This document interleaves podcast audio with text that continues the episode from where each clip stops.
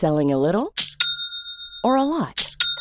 Shopify helps you do your thing however you cha-ching. Shopify is the global commerce platform that helps you sell at every stage of your business. From the launch your online shop stage to the first real life store stage, all the way to the did we just hit a million orders stage. Shopify is there to help you grow. Shopify helps you turn browsers into buyers with the internet's best converting checkout.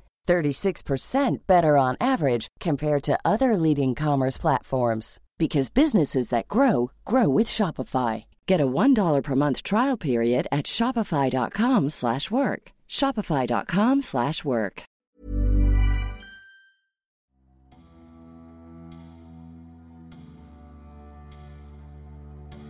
« 1991, 1992, 1993, 1994. Quatre années de suite, Buffalo est allé au Super Bowl. Exploit monumental, alors inédit et toujours inégalé depuis. Mais les Bills, par quatre fois, s'y sont inclinés. Leur dynastie inaboutie a fait d'eux les plus formidables losers de l'histoire de la NFL. Une grande équipe, mais sans titre.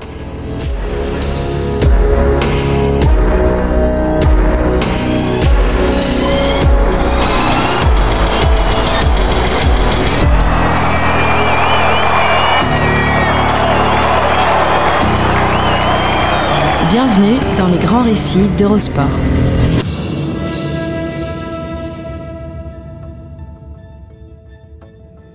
Bienvenue dans les grands récits, le podcast d'Eurosport qui vous plonge dans la folle histoire du sport, entre pages de légendes, souvenirs enfouis et histoires méconnues, toujours à hauteur d'homme. Après les héros improbables et les miraculés, nous allons aujourd'hui vous parler avec Florian des grandes malédictions du sport. Bonjour Hortense. Ce nouvel épisode est dédié aux Buffalo Bills, qui ont perdu 4 Super Bowls de suite au début des années 90. Second to None, le titre du livre de Joseph Valerio, qui retrace l'épopée aussi glorieuse que malheureuse des Buffalo Bills au début des années 90, ne pouvait pas toucher plus juste. Cette équipe était deuxième, l'éternel deuxième, mais derrière personne. Jamais sacré, mais ayant signé une performance unique et engendré à sa manière sa propre dynastie. La dynastie inachevée. Jamais une équipe n'avait réussi à disputer quatre années de suite le Super Bowl.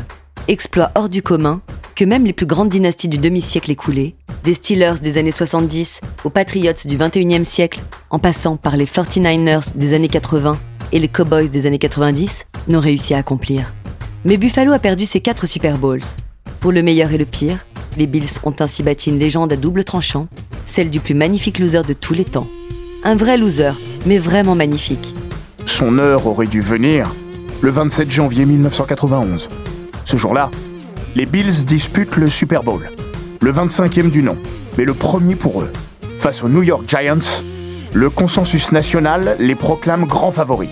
Toutes les pièces du puzzle de Buffalo, patiemment construit depuis 5 ans par le manager général Bill Polian, sont, il est vrai, en place. So the kickoff is finally at hand as the Buffalo Bills and the New York Giants get ready to have at it. The NFC, as many of you I'm sure know, has won the last six Super Bowls. The last time the AFC was victorious was here following the 1983 season when the Raiders beat Washington.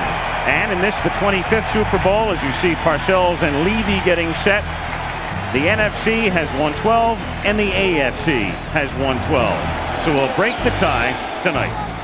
Bruce Smith, les Bills disposent du meilleur défenseur de la ligue, doublé d'un leader charismatique. Autour de lui, l'édifice est solide. Mais aussi forte soit cette défense, c'est bien l'attaque de Buffalo qui dévaste alors tout sur son passage. Plus qu'une attaque, une révolution. Celle du no huddle. Un système d'une précision extrême consistant à enchaîner les séquences offensives sans regroupement entre chaque action. Les défenses, paniquées, n'ont pas le temps de s'adapter et sont soumises à une improvisation permanente. Mise en place par le coach Marv Levy, la soixantaine bien tassée, mais jamais à court d'une idée révolutionnaire, le no-huddle a propulsé les Bills au sommet. Si la philosophie s'est avérée efficace, c'est parce que Levy dispose des armes pour l'imposer. Le jeune running back Furman Thomas figure déjà parmi les meilleurs à son poste. André Reed et James Lofton sont deux receveurs de première classe. Puis, il y a le maître à jouer, Jim Kelly. Le franchise quarterback est au sommet de son art à l'aube de la trentaine. Le temps de la draft 1983, où Jim Kelly avait pleuré quand son nom avait été appelé par les Bills, semble loin. Il ne voulait pas de Buffalo. Ni la ville ni la franchise ne l'attiraient. Il est à présent le visage fédérateur de l'une comme de l'autre, sur et en dehors du terrain. Kelly a même pris l'habitude d'organiser des repas et des fiestas dans sa propriété d'Orchard Park, invitant ses coéquipiers et des membres du club. La vedette des équipes spéciales Steve Tasker raconte dans Second to None. Un jour, Jim m'a dit de venir manger chez lui. J'aimerais bien, je lui ai répondu, mais j'ai mes parents et mon frère qui viennent. Je les ai pas vus depuis longtemps. Pas grave, m'a dit Jim. Amène-les, venez tous, ce sera sympa. Et c'est devenu une tradition. À chaque fois, tout le monde rappliquait chez Jim avec toute la famille. C'était ça les Bills. Rapidement, on est devenu autre chose que des coéquipiers. Même en dehors de la saison, on jouait au basket ensemble, on partait en vacances ensemble, on allait au resto ensemble.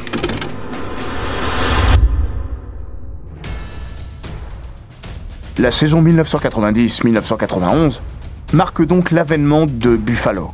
Vainqueurs de 13 matchs sur 16 en saison régulière, les Bills remportent haut la main leurs deux matchs de playoff face à Miami, 44 à 34, puis lors d'un invraisemblable 51 à 3 en finale de l'AFC contre Auckland, dont 41 points avant la pause.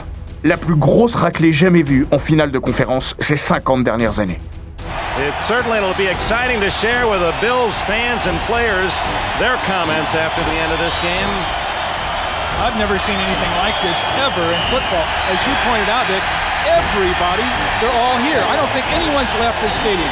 We're right above one of the tunnels where people would leave. No one has walked through that tunnel. You know, the pictures are much more brilliant than anything we can say the rest of the way. 119 to go. Congratulations, Buffalo. The AFC wishes you well in the Super Bowl. 502 yards for the winners.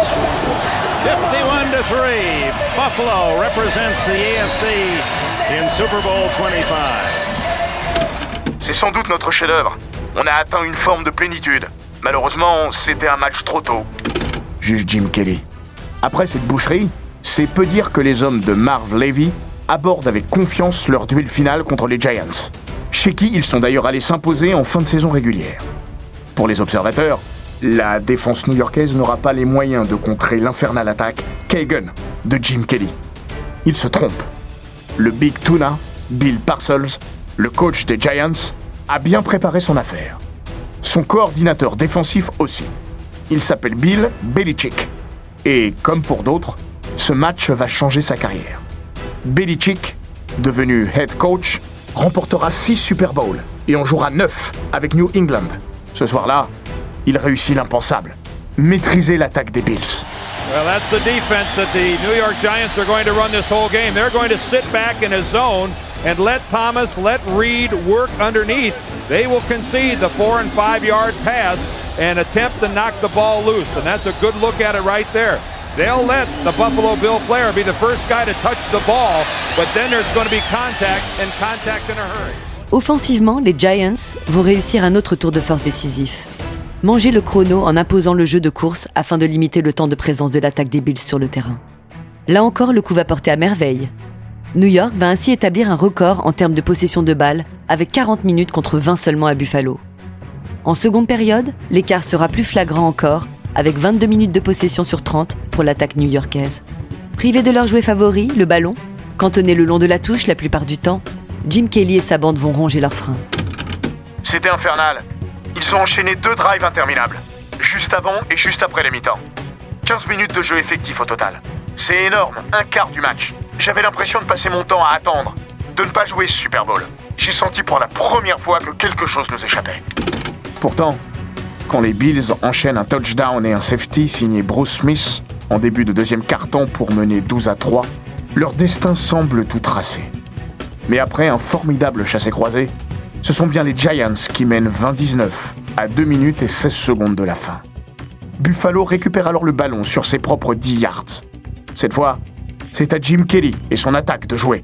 Buffalo remonte le ballon jusqu'aux 29 yards adverses. À 8 secondes de la fin, Kelly jette le ballon à terre pour stopper le chrono. Désormais, tout repose sur Scott Norwood, le botteur de Buffalo.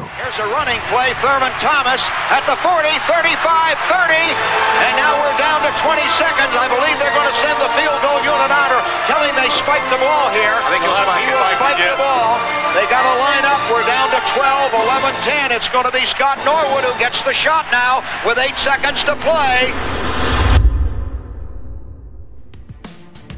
Norwood est un bon kicker. Précis, il manque toutefois de puissance. Son field goal le plus long de la saison? 48 yards. Celui-ci se trouve à 47 yards des barres. Sur gazon naturel, jamais il n'a réussi un field goal aussi lointain. La distance ne sera pourtant pas un problème. Il a tapé si fort qu'il avait 65 yards dans les jambes. Se souvient Frank Reich, le quarterback remplaçant. C'est lui qui tenait le ballon à Norwood. Au dernier moment, il s'échappe pour passer à droite des barres new-yorkaises. Deux mots vont alors figer la carrière de Norwood et le destin des Bills. Wide right clame Al Michaels, le commentateur d'ABC. Now Norwood tries to kick his longest ever on grass, 47 yards. Eight seconds left. Adam Lingner will snap it. No good. Wide right. C'est fini. Buffalo s'incline d'un point.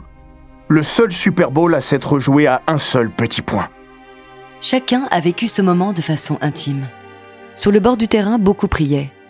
Mark Kelso, le safety des Bills, n'a pas voulu regarder. Je pouvais pas. J'ai juste guetté la réaction des autres. Je pouvais voir Marv. Je l'ai pas quitté des yeux. Et puis j'ai vu qu'il baissait la tête. Et de l'autre côté du terrain, j'ai aperçu les joueurs des Giants qui commençaient à sauter dans tous les sens. J'ai compris. C'était dur. Très dur. Daryl Talley, lui, a regardé. 29 ans plus tard, il est toujours hanté. De là où j'étais, le ballon avait l'air de passer entre les barres. Pendant deux secondes, je me suis vu vainqueur du Super Bowl. Seulement deux secondes. Scott Norwood portera le fardeau de la défaite. Injuste, car les Bills ont probablement perdu ce match avant, comme sur le drive ayant amené le dernier touchdown des Giants, où la défense de Buffalo a manqué trois plaquages qui auraient tout changé. Ce Super Bowl, ils l'ont même probablement perdu avant même d'entrer sur le terrain. Pete Metzeler se rappelle. C'était l'euphorie à Tempa. On avait l'impression que tout Buffalo s'était déplacé. Tous les jours, on passait du temps à essayer de récupérer des billets pour nos potes, nos familles. On s'est préparé sérieusement, mais sans prendre la mesure de l'événement. Au fond, peut-être qu'on était trop sûr de nous.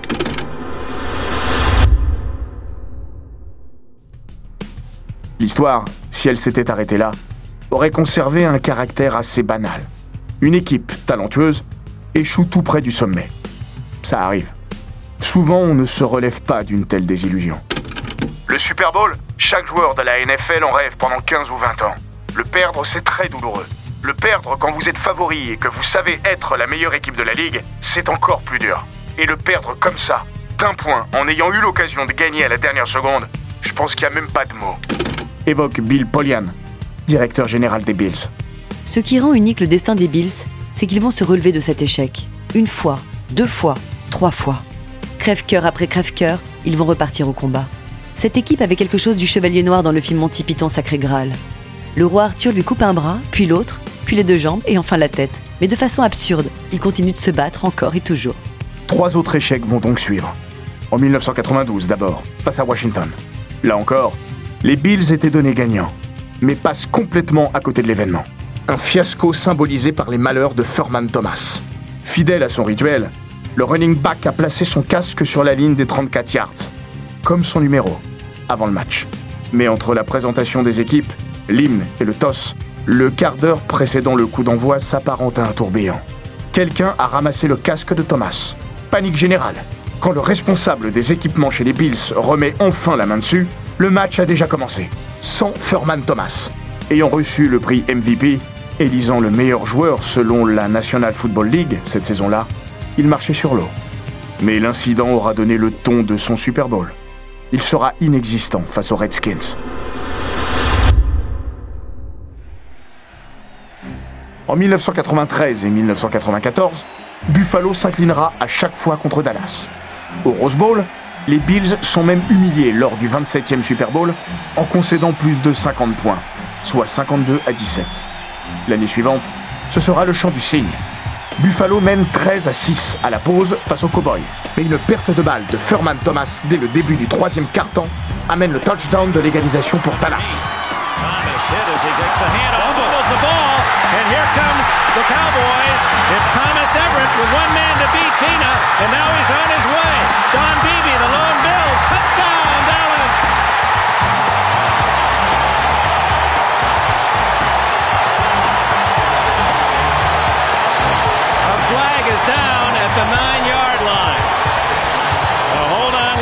This will negate the touchdown. 46 yards on the return of the fumble, and Leon Lett, making amends, was the man who ripped the ball loose from Thurman Thomas. Cette fois, le fil va casser. Pour de bon, Steve Tasker avouera Il y avait 13 à 13, rien n'était perdu, mais on avait lâché mentalement. Pour la première fois, cette équipe a dit stop. C'est terminé, on n'en peut plus. C'était le bout du chemin.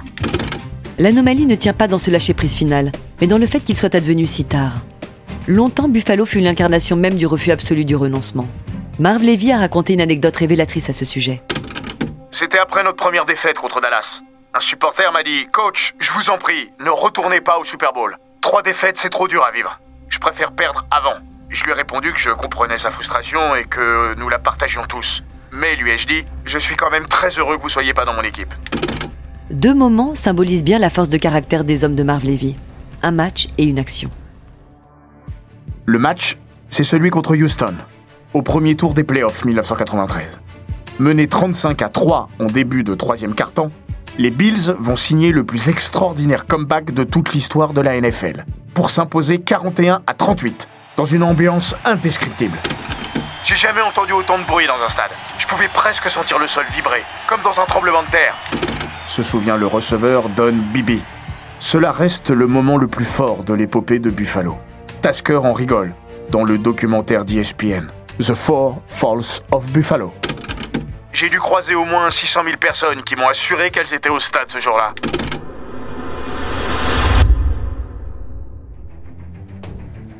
Quelques semaines plus tard, les Bills vont donc retourner au Super Bowl et exploser contre Dallas. En toute fin de match, alors que tout est déjà plié, Frank Reich, qui a suppléé Kelly, blessé, perd le ballon. Leon Lett, large gaillard de la défense de Dallas, le récupère et remonte le terrain pour aller marquer un énième touchdown. À l'approche de l'embut, il chambre gentiment, ralentit sa course et tend le bras pour imiter son receveur vedette, Michael Irvin. Mais Lett n'a pas vu revenir Don Bibi. Après une course folle, à un yard de la ligne, Bibi arrache le ballon des mains de Leon Lett. Give you the rest of it after this play. Fourth down and six, and right fumbles, picked up by Leon Lett. Can he go all the way? It's a 60-yard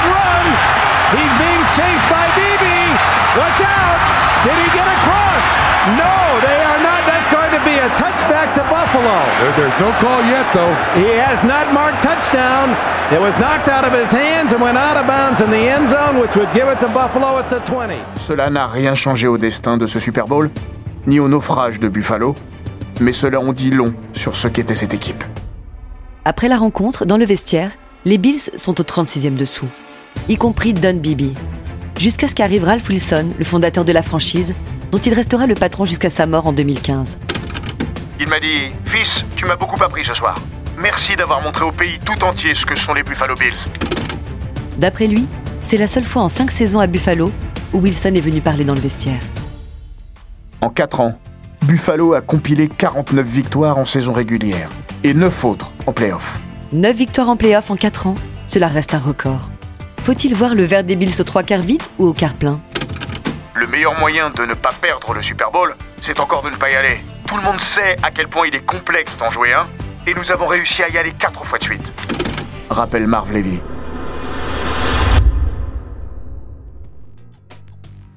Dans les années 2000, Bill Polian, devenu manager des Indianapolis Colts, finira par soulever en 2007 le trophée Vince Lombardi avec Peyton Manning comme quarterback. Il explique.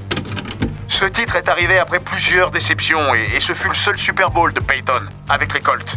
Il m'a dit un jour qu'il n'arrivait pas à comprendre comment les Bills avaient pu en jouer 4 de suite. Ça lui paraissait dingue. Quatre défaites de suite au Super Bowl sont-elles plus remarquables qu'une victoire sans veille ni lendemain? Pour Jimmy Johnson, coach de Dallas, vainqueur du Super Bowl face aux Bills en 1993, il n'y a pas photo. C'était un beau parcours de la part des Bills, mais pas un grand parcours. Si vous ne gagnez pas le Super Bowl, ça peut pas l'être. À Buffalo, personne n'en veut pourtant aux Bills de ne jamais avoir gravi la dernière marche. Jim Kelly assure. J'ai eu que des remerciements au fil des ans. Vous savez, la crise industrielle des années 70 et 80 avait ravagé Buffalo. Notre équipe lui a redonné de la fierté. Beaucoup de gens me l'ont dit.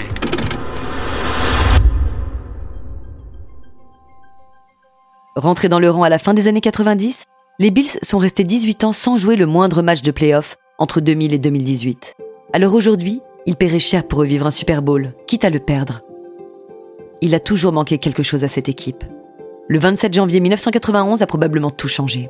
Cette victoire-là aurait pu enclencher une des plus fabuleuses dynasties de la NFL. Après, à chaque Super Bowl, on était trop sous pression.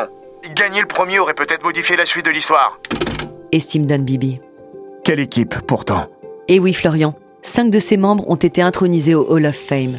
Jim Kelly, Bruce Smith, André Reed, Thurman Thomas et le coach Marv Levy. Aucun de ces bourreaux au Super Bowl, qu'il s'agisse des Giants, des Redskins ou des Cowboys, n'en ont eu plus que trois. Une forme de reconnaissance de la postérité. Mais au-delà de l'histoire sportive, c'est une aventure humaine qui demeure. Le résultat est une chose, mais au fond, le Super Bowl n'est pas un must-win. Il n'y a pas d'obligation de victoire. La Deuxième Guerre mondiale, ça c'était un must-win. Ces quatre années nous ont apporté beaucoup de bonheur et de grandes frustrations. Mais en tant que groupe d'hommes, chacun en est ressorti meilleur, je pense. Juge Marv Levy, aujourd'hui âgé de 94 ans. En octobre 2011, Kent Hull, l'ancien joueur de ligne offensive, est décédé à l'âge de 50 ans. Il fut le premier membre de cette équipe à disparaître. Bill Polian raconte. Pas un ancien joueur ne manquait à l'appel lors de son enterrement. Même ceux qui habitaient à l'autre bout du pays ou à l'étranger. C'était 20 ans après, mais je pense que rien ne les séparera jamais. Même pas la mort.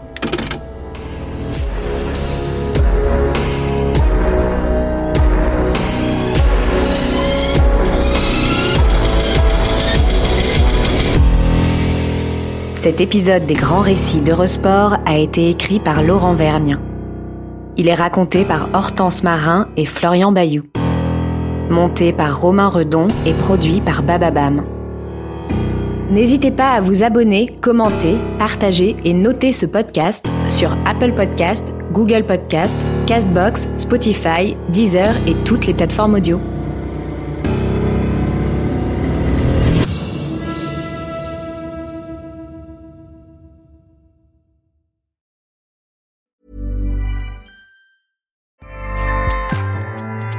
ACAST powers the world's best podcasts. Here's a show that we recommend. This is Roundabout Season 2, and we're back to share more stories from the road and the memories made along the way. We're talking rest stops, if we're stopping to get gas. You will be timed. you will be for sure. Misguided plans. I grew up in the city, so I have like, you know, a healthy fear of real extreme darkness. this was like wilderness. A lot of laughs. Y'all weird, but you, yeah, you, you were different. Like you were real different, bro. I can't really put my finger on it. And so much more. Just goes to show that unexpected yeah. things sometimes are the best when it comes to a road trip. Roundabout Season 2, presented by Nissan, is live now with new episodes rolling out every Thursday. Listen and subscribe wherever you get your podcasts.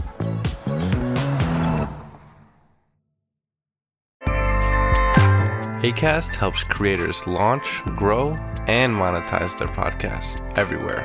ACAST.com.